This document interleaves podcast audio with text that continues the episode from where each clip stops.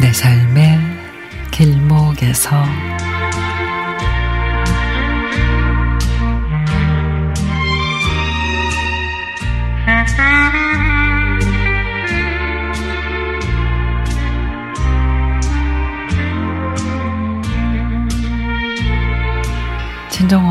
이틀에 한 번꼴로 깨톡을 하고 있습니다.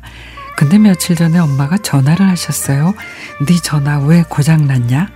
그러시는 거예요. 그래서 엄마 나 휴대폰 고장 안 났는데 지금 통화하고 있잖아. 그랬더니 엄마가 깜짝 놀라면서 아니 그럼 이 문자는 뭐니?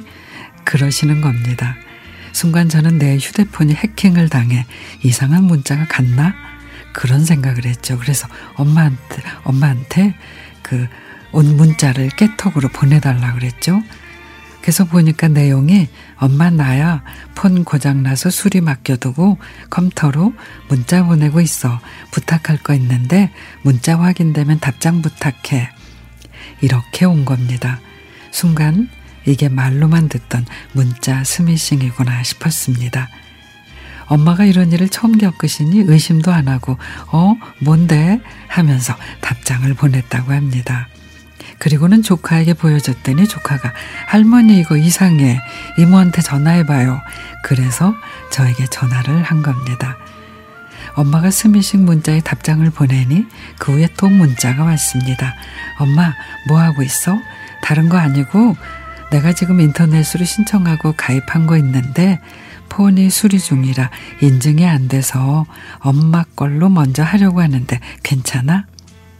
이렇게 문자가 왔는데 참 딸인 척 너무도 천연덕스럽게 왔더라고요.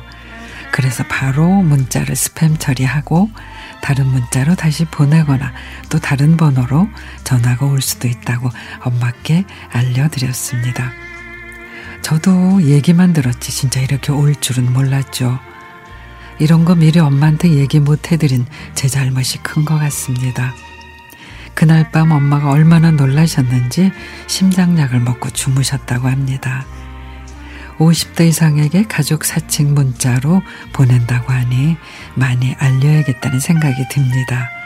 문자 스미싱, 보이스피싱 조심들 하셔요.